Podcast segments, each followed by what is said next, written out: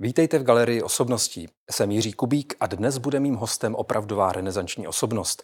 Původní profesí učitel, dlouhá léta ale rozhlasový redaktor, textař písní, autor povídek i básní, herec a také jeden ze zakladatelů divadla Járy Cimrmana, pan Miloň Čepelka.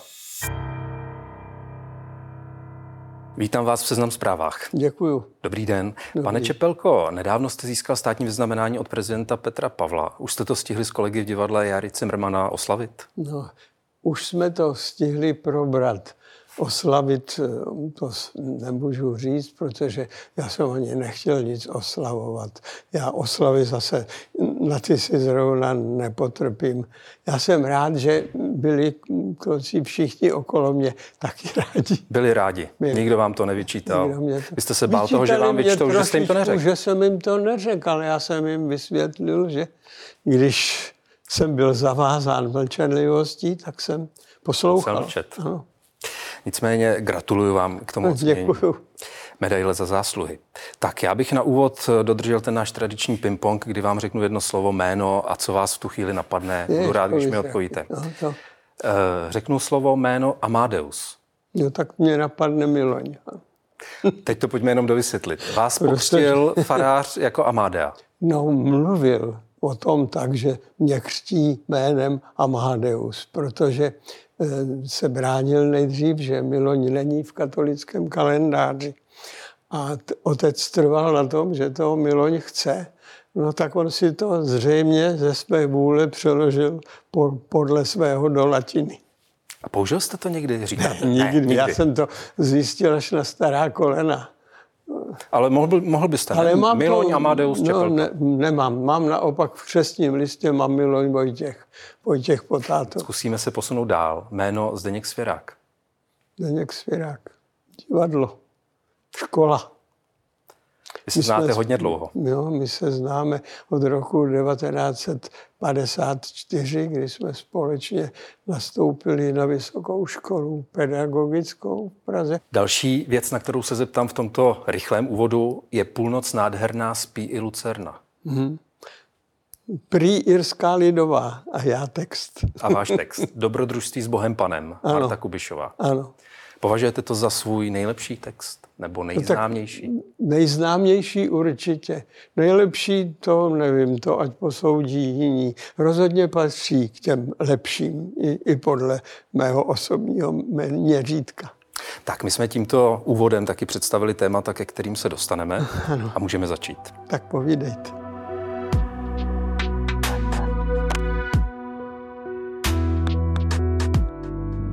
Pane Čepelko, začneme u vaší životní role, když dovolíte, že bych ji tak nazval, v první a dodnes tedy už 56. rokem hrané hře divadla Jary Cimmermana, hře Akt. Hrajete mamku Žílovou. 57. když vás mohu opravit. 57. 57. sezóna. Dobře, já jsem špatně počítal, jasně. Ano, začala v září a vy tam hrajete tu mamku Žílovou, vy jste nezačínal, že jo? Já jsem nezačínal s ní, no, no, no to a hrál chci... Karel Velebný. Tak vy jste do toho nastoupil až Já jsem nastoupil zhruba po roce a půl, myslím, Dobře. odhadem. A moje otázka, jak se liší mamka Žílová ve věku 31 let, tolik vám tehdy bylo, jestli dobře počítám, když jste začínal, od mamky Žílové v úctyhodném věku 80 let? Tak neměla by se lišit moc, ale samozřejmě se trochu lišit musí, protože eh, moje tělo už není tak mrštné, jako bylo tehdy. Ale křep, křepčíte, zpíváte pořád? No křepčím, nebo snažím se křepčit. O zpívání ani tak nejde, ale ten tanec, ten je po každé jiný podle toho, co bolí a jak. Jaké to je hrát 57 let? Nebo dejme tomu, nastoupil jste o něco později, no. 56 eh, let, stejnou roli. Řeknu vám, že bych si to, kdybych to věděl předem, že mě něco takového čeká, tak bych si to nedovedl představit. Ale takhle můžu říct, že je to pořád radost a nijak mě to nevadí. A zrajete v té roli vlastně? Tak to, to, to nevím, jestli zraju. Tedy stárnu zcela určitě, ano. Vy býváte často označován za výborného herce ženských rolí. Vlastně no, říkaj to. Ano, v divadle Jary Cimrmana, kromě mamky Žílové, jste představoval ženu například, nebo představujete ve hře Posel z Liptákova, nebo v Českém nebi babičku Boženy Babičku, Němcové. Ano. Proč vlastně tyhle roli, role padly na vás? Já nevím, já si myslím, že to bude tím, že jsem takové té tělesné konstrukce menší, ne, nejen menší, ale i údlejší. A, a tak možná tu ženskou připomínám spíš. A zlatovlásku hlavně, vám ale nedali. V, prosím? Zlatovlásku vám nedali v dlouhý, široký Zlatovlásku mi dali, tu jsem měl hrát, dokonce jsem ji zkoušel, ale ani nevím, jestli jsem ji vůbec zahrál, protože vím, že Petr Bruckner, který měl hrát Jasoně i Drsoně, na poslední chvíli přišel s tím, že, že se mu nechce a že by to nejraději se mnou eh, vyměnil. No a protože pan režisér Smoljak nenamítal nic, spoluautor Zdeněk taky nenamítal, tak jsme to tak udělali. Takže takhle vás připravil o zlatovlásku. Tak mě připravil o zlatovlásku. Vlastně celé to téma tady řešíme, protože vlastně ženy mají do divadla Járy Cimrmana jako herečky zapovězený vstup. Je známá ta citace, že Jára Cimrman razil heslo, že žena na jeviště nepatří. Ano, s tím přišel zakladatel našeho divadla Jirka Šebánek, který prostě připravil Cimrmanův životopis a základní teze o jeho životě a z jeho života a tohle patřilo mezi ty základní teze. Ženská na jeviště nepatří. Nikdy nám to, myslím, nevysvětlil a my jsme se ani neptali, protože my jsme byli docela rádi, že mezi námi žena nebude. Vážně. Asi jsme, no, asi jsme už podvědomně tušili, že kdyby nějaká mezi námi byla, že by mohla e, zasít semínko nesvárů. Aha, já jsem si právě chtěl zeptat, jestli vám to v té ryze chlapské společnosti těch 57 let jako nechybělo. Ne, ne, ne. Takový ženský prvek. Vůbec ne, ne, vůbec ne. A semhle tamhle jsme měli, máme třeba kostýmérku, která se nám stará o kostýmy, výborná Nadia zachová, nebo, nebo jsme měli kostýmerku, když jsme byli v Redutě, to byla bývalá, myslím, že baletka, která se pak e, starala o, o ty A taky máte ředitelku Žižkovského divadla, paní Máme Romanovou. ředitelku, ano, takže a ženy takže máme ženy také potkáváte. doma, takže Chápu. ženy nám nechybějí na, na, na jevišti. Pane Čepelko, vy jste jeden ze zakládajících členů, kteří v roce 1967 stáli u zrodu divadla Járy Cimrmana. No, my jsme s tím nápadem přišli v 66. Jiří Šebánek, ano. Ano, a v 67. jsme začali uh-huh. tedy opravdu působit ne, neboli hrát. Takže v té trojici jste hrát. vy, pan Šebánek a pan Zdeněk Svěrák. Ano, ti byli úplně první a my jsme pozvali mezi sebe Láďu Smoljaka, protože toho jsme znali z vysoké školy a pod ním jsme vlastně už divadlo hráli a to se ukázalo jako dobrá věc kvůli, kvůli autorské spolupráci s Deňkově s ním, protože on k tomu divadlu tíhnul Smoljak, ale zároveň se to ukázalo jako trochu problematické, protože oni si zkrátka nepadli do noty s Jiřím Šebánkem. S Jiřím Šebánkem. Což pak vedlo k odchodu pana Šebánka. A to vedlo po dvou letech hmm. odchodu. Ale když se vrátím k tomu, co jsem chtěl říct, že jste jeden z těch zakládajících lidí, eh, požíváte díky tomu nějaká privilegia v divadle dodnes? Hmm. No, požívám to privilegium, že si můžu pozvat na takzvaná služební sedadla tři diváky. Aha, no tak to je ale pěkné privilegium. Vzhledem k tomu, že divadlo je dlouhodobě vyprodané, tak věřím tomu, že vaši... Ale známí... nevím, jestli je to tím, že, že jsem tam, že jsem tedy spolu zakladatel, anebo jestli je to tím, že mě Zdeněk eh, říká, že jsem jeho náměstek.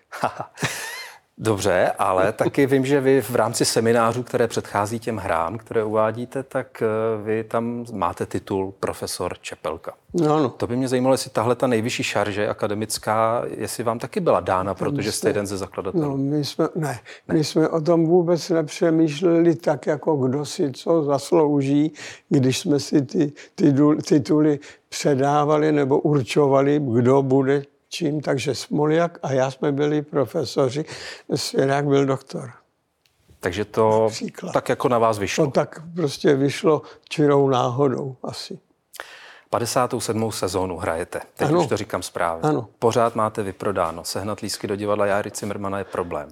Ale znamená to, že vlastně, ačkoliv hrajete pořád to samé, 15 her máte na ano. repertoáru. Ano. Lidi ví, na co jdou, ví, co uvidí, co uslyší, jak to budete Dokonce hrát. Dokonce ví, že už to několikrát viděli třeba. Eh, čím si to vysvětlujete, že se jdou znovu zasmát tomu, co znají dobře?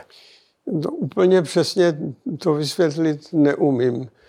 My umíme říct akorát, že jsme rádi, ale už jsem to několikrát říkal. Já si myslím, že ten Jara Zimmerman a jeho eh, charakter, jeho na jedné straně vlastně proslulost, kterou jsme mu zařídili, a na druhé straně jeho časté selhávání nebo smůla. Aha. No takže takhle to mezi Čecha, Čechy eh, jde dost často. Takže se v tom Takže vidí. si myslím, že se v tom ten národ tak trochu vidí, že je to na jednu, na jednu stranu smolař, na druhou stranu eh, člověk, který se chvílemi může cítit jako mistr světa. Tady jsem četl knihu, kterou jste vydal s panem Palánem, no. Nedělňátko a s Cimmermanem v zádech. To je hlavně jeho zásluha, že to tak hezky učesal. Je, je to knižní rozhovor s vámi a vy tam na jednom místě říkáte, že vlastně si myslíte, že ten úspěch a e, vyprodanost divadla Jary Cimmermana je do jisté míry i snobárna. No, Jak to myslíte? Myslel jsem si, že je to prostě takhle, jak se říká, patří to k dobrému tónu znát divadlo Jary Cimmermana, když se o něm tolik mluví. Nemůžu to samozřejmě vyloučit. Neříkám, že to je většina diváků, to bych si nedovolil, to bych eh, sám sebe jaksi Deklasoval. Ponižoval. ne, ale tak pár, pár lidí, kteří tam jdou proto, eh, že, se to, že to patří k dobrému tónu, si myslím, že takových je. A není vyloučeno, že potom eh, chtějí znovu, že se jim to třeba zalíbí. A není ani vyloučeno, že naopak už nechtějí nikdy. Je pravda, že na čele to napsané nemá, ano. takže není jak je poznat. Je něco, pane Čepelko, co z těch 15 her, nehrajete ve všech samozřejmě, ale co, co hrajete vyloženě nerad třeba? Jako, no, že se v tom necítíte dobře? Já jsem vyloženě nerad, nerad hrál eh, mnicha v Africe a tak jsem před několika lety si prosadil, že už to hrát nemusím a že, že tam tedy alternaci neposkytuju svému uh-huh. kolegovi. A důvod? Nebo jenom jako necítil jste se v té Já mám mnichy celkem rád a nic proti ním nemám. Já i dokonce obdivuju, že dokážou ten mnižský život absolvovat. A kromě toho vím, že dobře, že jsou studovaní, že, že jsou pokorní, já nevím, že mají spoustu dobrých vlastností a mně připadá, že v té hře Afrika je mnich spíš takový směšný mňouma. Mm-hmm. Takže to byl jako váš mě, takový odpor nebo eh, víceméně odpor protest tomu, proti mám, ano. záměru autorů. No, nebo... tak pro, proti záměru autorů jsem přímo neprotestoval, ale, ale nechtěl jste být řekl jsem si, nebudu se na tom podílet. A když to vezmeme z opačného úhlu pohledu, co je ta vyloženě podle vás třeba nejlepší hra, kterou hrajete? Nejlepší hra je bez zesporu podle mě záskok, už tak, jak je napsaná. To je skutečné drama, tedy byť na malé ploše, byť jednoaktovka, byť eh, humorná, ale má všechny vlastnosti dobrého jevištního díla. Myslím si. vlastně hry, které uvádíte, tak pochází od dvojice není autorů. sama, pardon, že máme mm-hmm. skáčů, není sama. Hospoda na mítince nebo konec konců i ten akt jsou taky takové. Předpokládám, že jsou to ale, ty divácky nejžádanější nebo ano, ty nejoblíbenější. No, tak ano, já bych řekl, že ano. Na počátku, jak už jsme eh, říkali, když jste zakládali divadlo Járy Cimrmana a už jste přizvali ke spolupráci Ladislava Smoljaka, tak tehdy jste byli tedy čtyři i s panem Šebánkem ano. a s panem Svěrákem. A na začátku jste si prý všichni čtyři dali za úkol, že napíšete teda každý jednu divadelní hru. To jsme si slíbili. Tři z nich jste začali hrát ano. a tu vaší nepřijali. Tu, oni ta... nepřijali, co, co, protože, proč se jim nelíbila? No, to já dost dobře nevím, abych pravdu řekl, ale jednoznačná odpověď z ní nebyla k smíchu.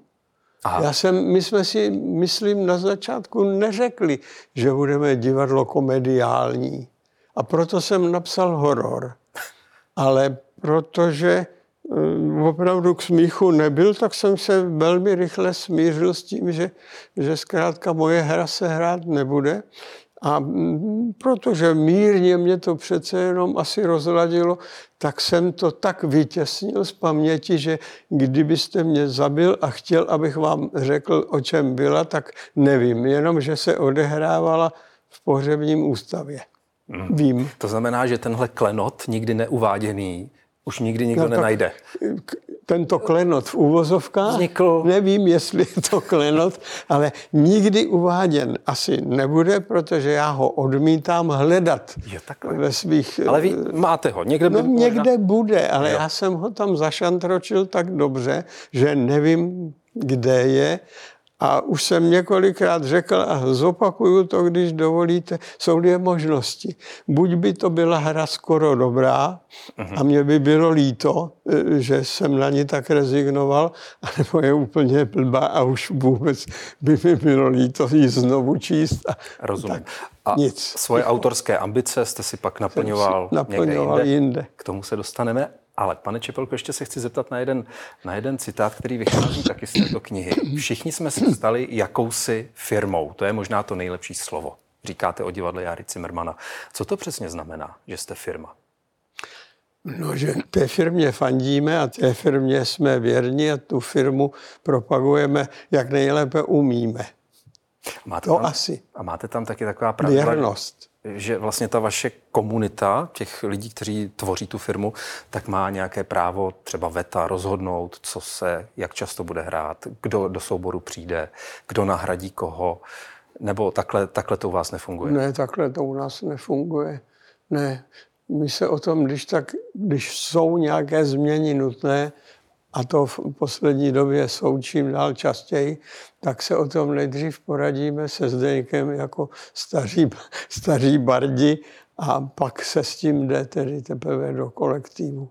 A kolektiv, myslím si, že jako kdyby někdo chtěl za každou cenu eh, protestovat, tak může. Ale jestli by mu to bylo něco platné, to nedokážu říct. Mm-hmm.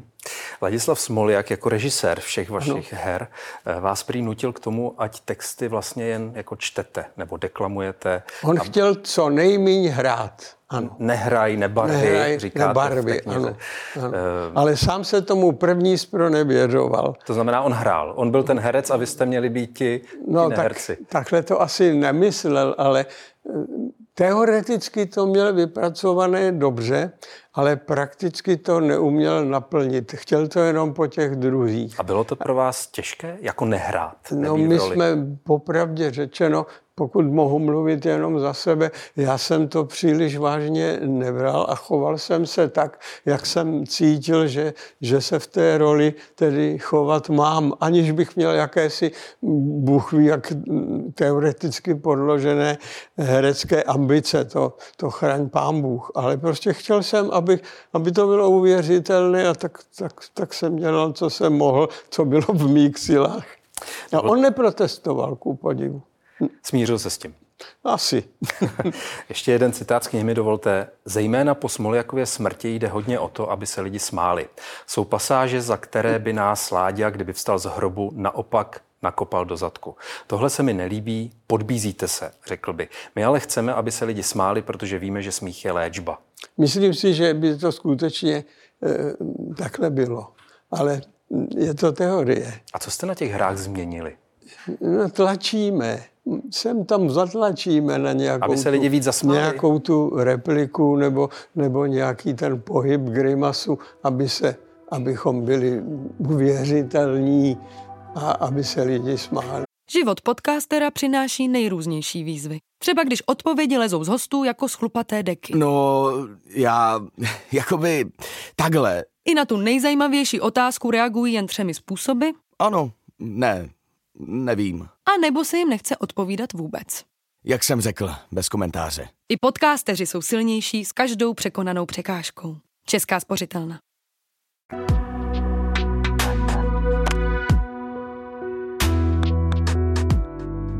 Já bych se vrátil k jednomu okamžiku, když jste v roce 1961, jestli mám správně rok, ano. pověsil na hřebík učitelskou profesi. Vy jste byl kantorem v Novém Knínu a najednou jste se ocitl v Československém rozhlasu v armádní redakci. Ano. Jak to tak přišlo, že se člověk, který chtěl být učitelem, ocitne v rozhlase v armádní redakci? To učitelství mě trochu zklamávalo, zvlášť v té době. Člověk musel říkat i to, co si nemyslel. A kromě toho my jsme si představovali, že budeme seznamovat eh, již dospívající studenty gymnázií a, a tak eh, s literaturou a s českým jazykem a učit jenom ty, ten pravopis a ty pravidla nejzákladnější na základní škole mě příliš nebavilo. Zdeněk měl tu výhodu, že se dostal po pár letech na to gymnázium a proto, když já jsem už v rozhlase byl a pak jsem ho lákal k sobě, abychom byli zase spolu, aby se stal mým kolegou, tak prostě ze začátku mm, nechtěl, odmítal, protože jeho už ta pedagogická činnost bavila. Ale nakonec tedy jsem ho, a to myslím zlákal. taky nebyla chyba, jsem ho zlákal a proto vlastně to divadlo mohlo vůbec vzniknout, protože kdybychom oba nebyli eh, potom s Jirkou Šebankem v té samé redakci, tak eh, počítám, že by, že by nebyla, nebyl ani nápad Jirkův založit divadlo. Hmm. Vy ve filmu, v dokumentu, který o vás vznikl před několika lety, Štace Miloně Čepelky. No, ano. To jsem taky nechtěl, ale teď jsem rád, že jsem na to kývnul. Je to, je to moc pěkný film. Tak vy tam tak jako zajímavě mluvíte o tom, že podmínkou vstupu do té redakce, do, toho, do té armádní ano, redakce ano. Československého rozhlasu bylo to, že vstoupíte do KSČ. Ano. To samé musel udělat pan Svěrák. Ano, ale my jsme to museli udělat už ve školách teda nikoli na studiích, ale potom, když jsme dostali umístěnky, mm-hmm. tak, tak tam já jsem tedy to dostal přímo rozkazem od ředitele, seš mladý, perspektivní, Budeš. musíš. No tak dobře. Šel jste. A jak to vnímáte dneska? Po těch letech a po tom všem, co se stalo? No, jsem to říkal, že to byla chyba. Že mě to mrzí a mrzet mě to nepřestane, ale už jsem se s tím vyrovnal, protože člověk chyby v životě dělá a pokud o nich ví, přijme je jako e, svoje mínus, no tak se s nimi vyrovná s nás a snaží se je napravit. A taky to byla vlastně taková daň tomu, když to vezmeme z dnešního pohledu, že mohlo vzniknout divadlo Járy no, Cimrmana. Všecko zlé k něčemu dobré. Říkám to nerad, protože to neplatí obecně, ale velmi často to bohužel platí. A člověk má i to zlé, co k němu patří, tak má jak si přijmout a s nás se s tím vyrovnává. Velkým zlomem ve vašem životě i kariéře, podobně jako u spousty dalších lidí, znamenal srpen 1968, no. kdy vy jste v rámci tedy té armádní redakce Československého rozhlasu se podílel jako rozhlasový redaktor na tom vysílání v srpnu 1968, když jsem vtrhli uh, zpřátelená vojska takzvaná. A záhy poté, když nastoupila normalizace, tak vám to vlastně zlomilo vás. Jestli jsem no tak jsme ještě rok pokračovali celkem normálním relativně svobodném počínání, vysílání a teprve, když eh, po roce přišly ty takzvané demonstrace, nedemonstrace, protože jediná demonstrace eh, k ročnímu výročí byla ta, že Pražáci nejezdili tramvajemi, ale chodili pěšky. Tak to bylo víceméně dáno jako za úkol těm, co chtějí ještě protestovat. A jak se chovali eh, uniformované složky bezpečnosti a lidové milice k těm lidem, kteří nijak neprotestovali. Třeba jenom já jsem byl na staroměstském náměstí, byli jsme tam společně se Zdeňkem a viděli jsme, jak najednou vyskákali z něčeho nic milicionáři spod plachet skrytých vozů, no, tak jsme si řekli, a to je tedy konec naší svobodnomyslnosti a naší, našich iluzí a nadějí. A já jsem věděl, že tím pádem už v tom rozhlase být nemůžu, protože bych musel sloužit tomu, čemu jsem sloužit odmítal a nemohl. To by nešlo. Takže z rozhlasu jste odešel? Takže jsem řekl, jdu pryč, chlapci, dávám výpověď a Jirka i se Zdeněk řekli, no tak to my jdeme taky. Bez tebe tady nebudeme. Co jste směl v těch dalších 70. 80. letech dělat? A, a co jste nesměl dělat? No, nesměl Protože... jsem psát, uh-huh. ale mohl jsem hrát divadlo. Takže hlavně nic nikde nepsat. Nic nikde nepsat. To jméno, aby nebylo nějak písemně nevím, jestli, no veřejně prostě, nevím, no my ale jsme tenkrát psal, hráli jste... divadlo, a, ale pro malou skupinu a hráli jsme jen dvakrát týdně, takže jsme zdaleka neměli tu popularitu, jako máme dnes. Takže to asi tak tolik to nevadilo a to, to byla ta naše, to naše štěstí. To bylo. Vy jste vydal knihu s názvem Pokrývač nedávno, ne? Která se právě odkazuje na tuto dobu, kdy lidé nemohli tvořit pod svými skutečnými jmény a měli pučená jména dalších osob, kteří, nebo které publikovat směli. Eh, kdo vám třeba za tímto účelem pomohl, půjčil své jméno, abyste mohl tvořit pro československý rozhlas? To byli, to byli většinou jednak mý známí z venkova, třeba Joska Báník eh, z Pěčí na Fordlických horách, kterého jsem poznal přes spolužáka jeho bratra nebo spolužačky mé ženy, nebo pak ke konci dokonce už i jenom moje žena. A kolik lidí to vědělo? Tohle napsal věd... Čepelka a no, přitom je to podepsáno. Nevěděl to nikdo, než eh, pan redaktor v rozhlase, který to ode mě bral, ty texty a, a těm nasazeným, těm eh, nastrčeným eh, je platil. A byla to tehdy běžná praxe pro lidi, kteří no, nesměli Bylo jich takových tvořit. moc, ale jeden o druhém jsme nevěděli. To, to ne. To bylo, to bylo mezi tét a tét, mezi dvěma mm-hmm. lidma.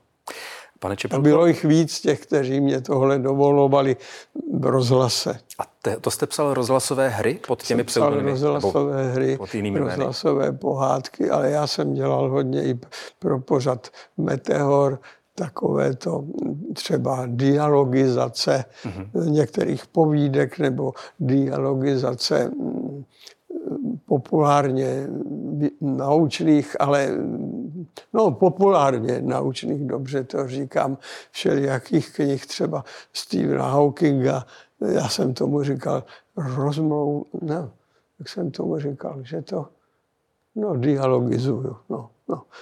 Taky jste to asi přibližoval tomu běžnějšímu nebo A, ano, aby to obyčejnějšímu aby posluchači. To, aby to nebylo tak odborné. Já nemůžu říct, že bych úplně všemu docela rozuměl, ale myslím, že se mi dařilo to nějakým způsobem zesrozumitelňovat.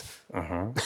My už jsme se v úvodu dotkli toho vašeho známého textu nebo textu písně Marty Kubišové Dobrodružství s Bohem Panem. Uh-huh. Vy jste psával tedy texty jak pro šanzony populární hudbu v tom dokumentu, na který jsem odkazoval. V všechny žánry. No, jsem tak jste uvedl v tom dokumentu Štace Miloně Čepelky na stará kolena jsem skončil u dechovky. To je vaše věta.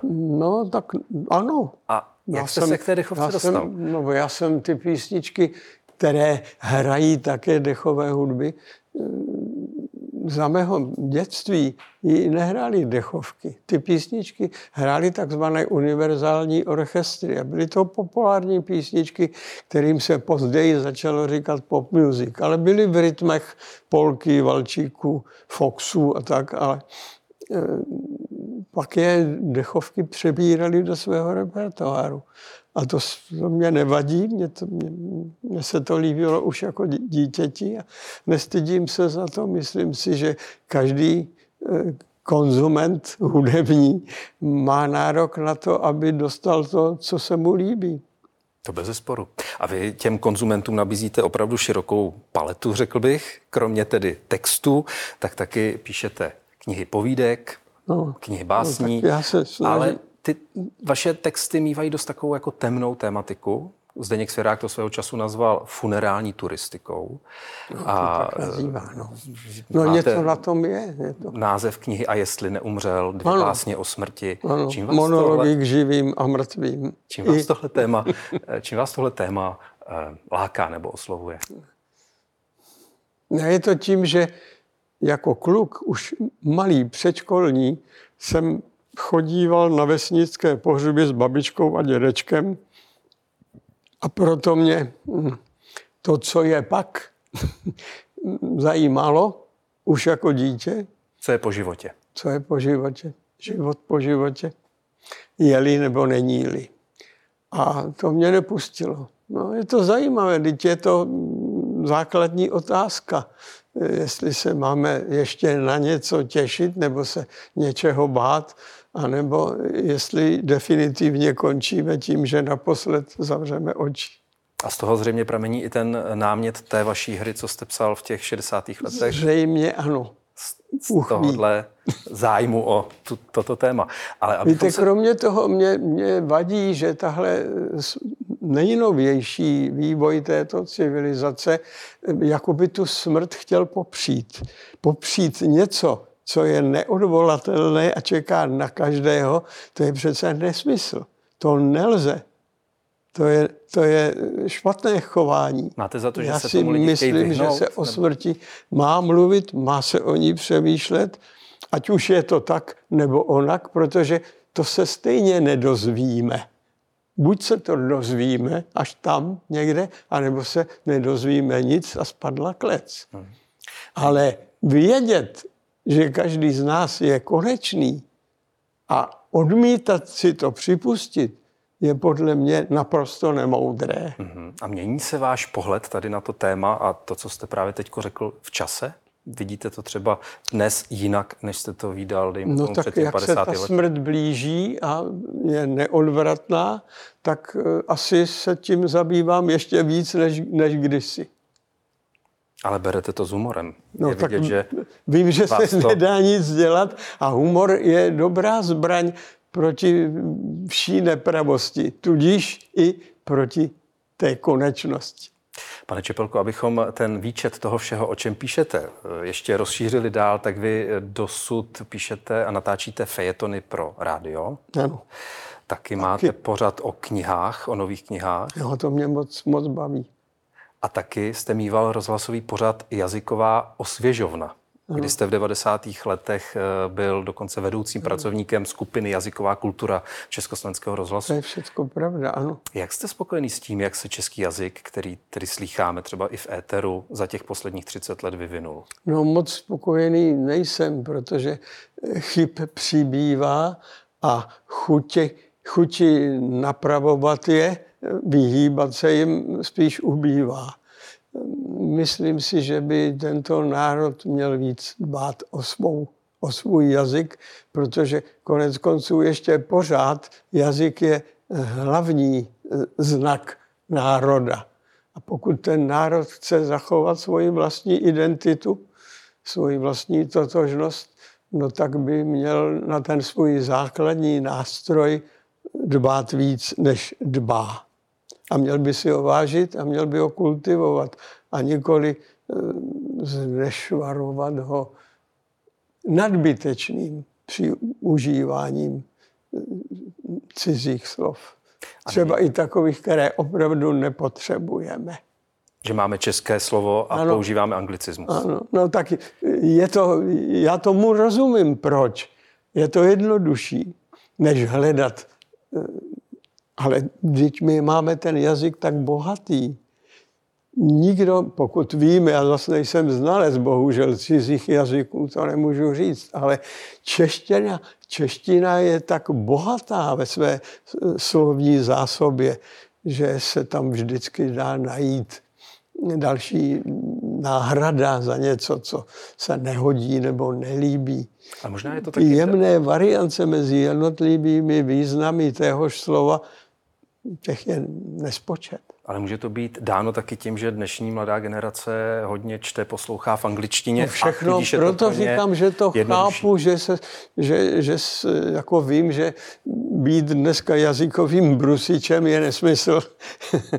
to, to, by, to by nemělo žádný efekt kladný, ale trochu o tom přemýšlet a, a, a trochu by se mělo víc. A myslím si, že by měl i i Ústav pro jazyk český víc trvat na některých pravidlech, na kterých netrvá, protože se snáze, snáze se směřuje, ale to už za to podle mě mohli, mohli za komunistů páni nebo tedy soudruzi, kteří se odmítali naučit spisovné češtině. Malá velká písmena, tak, tak pak tak jsou všude velká. věci, tak zkrátka se jim ustupovalo těmhle, hmm. těmhle těm nepoučitelným se ustupovalo a, a leco se dovolovalo, jakože to je dovoleno. Jak vzpomínáte na tu, na tu kariéru v Československém rozhlasu, kde jste měl právě tu jazykovou kulturu na No starost? vzpomínám rád, protože jsem to rád dělal, ale současně jsem hned velmi brzy poznal, že je to zcela marný boj, protože už jenom to, že když jsem si trefil, trefil přímo třeba, nevím jestli přímo jmenovitě, ale mm, konkrétně do, do nějakého pořadu a do nějakého mm, no, výroku, tak eh, potrefené husy se ozývaly a, a velmi, velmi nerady se ozývaly a začali se mě na chodbách vyhýbat a nebo na mě dělat obličeje.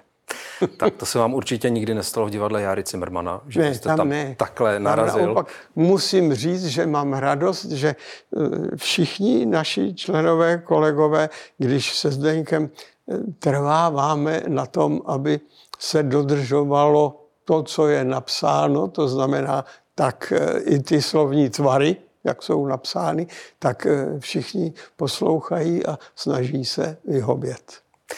Tak a když jsme se takhle vrátili obloukem k divadlu Járy Cimrmana, tak já si dovolím ještě jeden citát z té vaší knihy Nedělňátko, kde píšete, nemám rád, když se nám podkuřuje, že vstoupíme do dějin, vstoupíme leda do prčic. A dlouho to trvat nebude, protože s námi divadlo Járy Cimrmana skončí. Pokud ho někdy někdo bude vykopávat, dopadne to stejně, jako dopadají hry Voskovce a Vericha. Fiasko. Tyhle věci jsou nepřenosné a tečka. To vyznívá dost fatalisticky. Není vám to líto? Kdyby se to naplnilo, tak Já jak nevím, to jestli na to mám trvat, protože dneska si myslím, když někdo, když budou chtít kolegové pokračovat, až my se s Deníkem odejdeme, tak eh, bych jim to rozhodně nezakazoval, ať to dělají, ať to zkusí.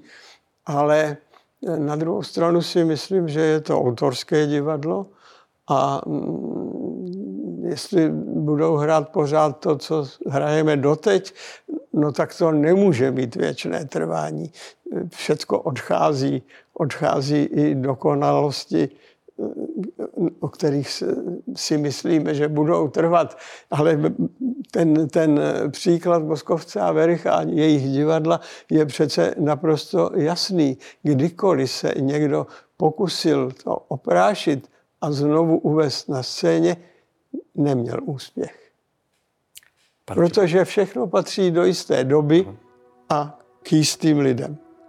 Pane Čepelko, já vám moc krát děkuju a přeju vám, ať vás to hraní dlouho baví. Ale jo, to mě ještě pořád baví. Děkuju vám. Děkuji za rozhovor.